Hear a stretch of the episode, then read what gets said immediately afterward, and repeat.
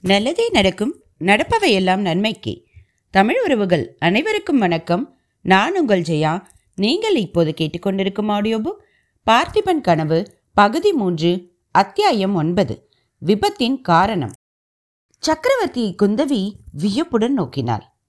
அவளுடைய மைத்தீட்டிய பெரிய கண்கள் அதிசயத்தினால விரிந்து மலர்ந்தது.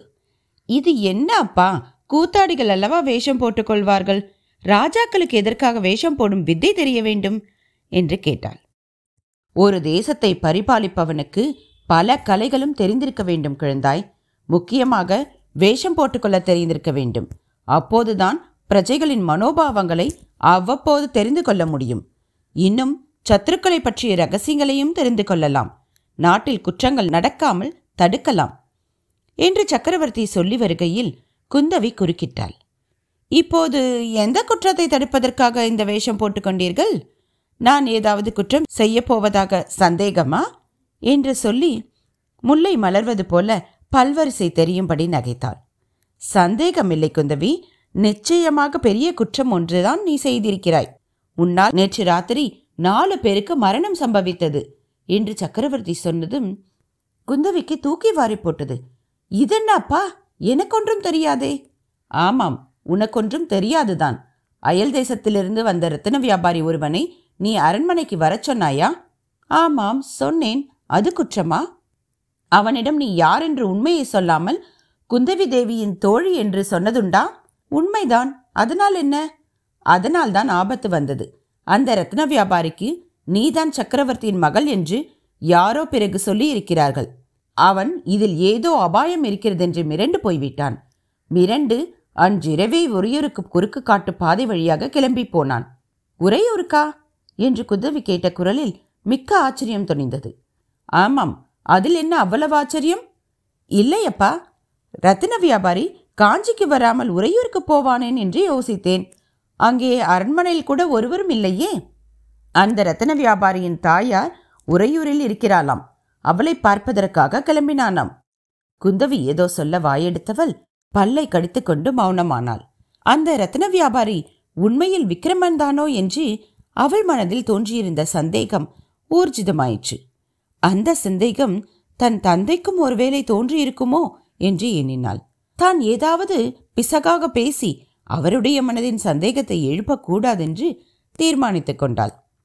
என்ன அம்மா யோசனை செய்கிறாய்? என்று கேட்டார் சக்கரவர்த்தி. ஒன்றுமில்லையப்பா. பழைய ஞாபகங்கள் வந்தன. உறையூருக்கு முந்தடவை நாம் போயிருந்ததை நினைத்து கொண்டேன்.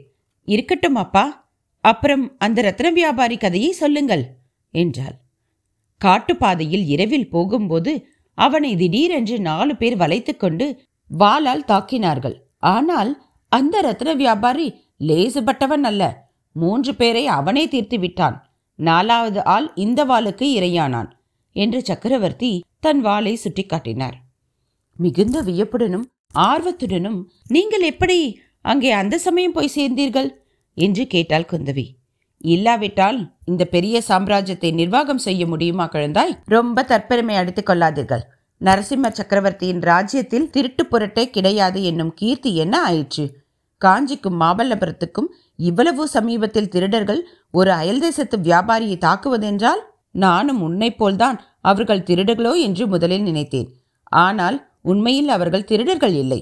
பின்னே யார்? அவ்வளவு துணிச்சலான காரியம் செய்தவர்கள்? திருட்டையும் வழிப்பறியையும் காட்டிலும் பயங்கரமான விஷயம் குழந்தாய். என்ன அப்பா? அந்த ரத்தன வியாபாரியை நன்றாய் பார்த்தாய் அல்லவா? பார்த்தேன். அவனை பார்த்தபோது உனக்கு என்ன தோன்றியது? குந்தவி மென்று விழுங்கிக் கொண்டு ஒன்றும் தோன்றவில்லையே என்றாள். அவள் முகத்தில் ராஜ கலையை கூடவா கவனிக்கவில்லை? என்று சக்கரவர்த்தி கேட்டபோது குந்தவிக்கு அவர் விக்ரமனை கண்டுபிடித்து விட்டாரோ என்ற சந்தேகத்தினால் உள்ளம் பதறியது. சக்கரவர்த்தி அவளுடைய மறுமொழியை எதிர்பாராமலே நரபலி கொடுப்பவர்களுக்கு இந்த மாதிரி ராஜலட்சணம் பொருந்தியவன் கிடைப்பது மிகவும் அருமை என்றார். ஐயோ என்று அலறினாள் குந்தவி. அப்பா நமது நாட்டில் இன்னுமா இந்த பயங்கரம்? என்று கேட்டாள். ஆமாம் குழந்தாய் இந்த பயங்கர மூட நம் நம்பிக்கைகளை வேறறுப்பதற்கு முயன்றுதான் வருகிறேன். இன்னும் வெற்றி கிடைக்கவில்லை. ஓரிடத்தில் வேரை கலைந்தால் இன்னொரு இடத்தில் முளைத்து எழும்புகிறது. பாவம் அந்த சாது ரத்தின வியாபாரிக்கு இப்படிப்பட்ட ஆபத்து வந்ததே. நீங்கள் அச்சமயம் அங்கே போயிராவிட்டால் என்ன ஆகியிருக்கும்? அவன் அப்படி ஒன்றும் சாது இல்லை குந்தவி. அவனும் ஒரு திருடன் தான். அதனால்தான் இத்தகைய ஆபத்தில் அப அகப்பட்டு கொண்டான் என்றார் சக்கரவர்த்தி. குந்தவிக்கு ஒரு நிமிஷம் மூச்சே நின்றுவிடும் போல் இருந்தது. நிஜமாகவா அப்பா? இந்த ரத்தினம் எல்லாம் அவன் திருடி கொண்டு வந்ததா? என்று கேட்டாள். இல்லை குந்தவி அவன் ரத்தினம் திருடவில்லை. வேறொரு திருட்டுத்தனம் மாமல்லபுரத்தில் செய்ய பார்த்தான். நமது சிற்பிகள் சிலருக்கு ஆசை காட்டி அவன் வசிக்கும் தீவுக்கு அழைத்து கொண்டு போக முயன்றான். இது எப்பேற்பட்ட குற்றம் தெரியுமா? இந்த குற்றத்துக்கு என்ன தண்டனை தெரியுமா? தெரியும் அப்பா. ஆகையினால்தான் அவன் தன்னுடைய முயற்சி வெளிப்படாதிருக்கும் பொருட்டு மூட்டை தூக்குவதற்கு ஒரு ஊமைக்குள்ளனை வேலைக்கு அமர்த்தி கொண்டான். ஆனால் அந்த குள்ளன் மேல் எனக்கு ஏற்கனவே சந்தேகம் இருந்தது. அவன் காபாலிகர்களின் ஆள் என்று. அது உண்மையாகிவிட்டது. குள்ளன் ரத்தன வியாபாரியை ஏமாற்றி உறையூருக்கு வழிகாட்டுவதாக சொல்லி காட்டுப்பாதை வழியாக அழைத்து கொண்டு போனான். நான் மட்டும் சரியான சமயத்தில் போய் சேர்ந்திராவிட்டால் சக்கரவர்த்தி யோசனையில் ஆழ்ந்தார். அப்புறம் என்ன நடந்ததப்பா? ரத்ன வியாபாரி இப்போது எங்கே? சக்கரவர்த்தி பின்னர் நடந்ததையெல்லாம் ஒருவாறு சொல்லி அவனை தம்முடைய குதிரை மீதே உறையூருக்கு அனுப்பி வைத்ததையும் தெரிவித்தார். குந்தவி சற்று பொறுத்து ரத்ன வியாபாரி தங்களை இன்னார் என்று தெரிந்து கொண்டாரா? என்று கேட்டாள். அவனுக்கு தெரியாது ஏன் கேட்கிறாய்? என்றார் சக்கரவர்த்தி. ஒன்றுமில்லை வேஷம் எவ்வளவு தூரம் பழித்தது என்று தெரிந்து கொள்ளத்தான். பிறகு குந்தவி அப்பா ஒரு விஷயம் கேட்க வேண்டும் என்றிருந்தேன் என்றாள். என்ன அம்மா?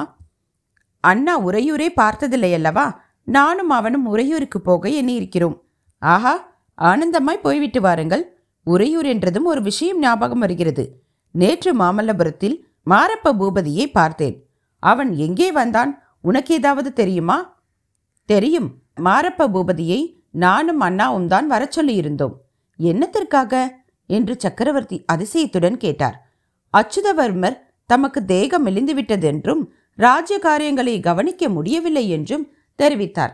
அதன் மேல் அண்ணா மரப்பு பூபதியை வரவழைத்து அவனுக்கு சோழ நாட்டின் சேனாதிபதி பதவியை திரும்பவும் கொடுத்திருக்கிறான். ஓஹோ! என்றார் சக்கரவர்த்தி. மறுபடியும் அவர் யோசனையில் ஆழ்ந்தார். பிறகு அவருடன் பேசுவதில் பயனில்லை என்று குந்தவி யாழை எடுத்து சோகம் பொருந்திய இசையை எழுப்பலானாள். இத்துடன் இந்த அத்தியாயம் நிறைவடைகிறது. இப்படி ஒரு குழப்பம் அதாவது மாரப்ப பூபதிக்கு இந்த பதவியை கொடுத்திருப்பதனால் ஏற்படும் தீமைகளை அடுத்த அத்தியாயத்தில் காண்போம். நன்றி.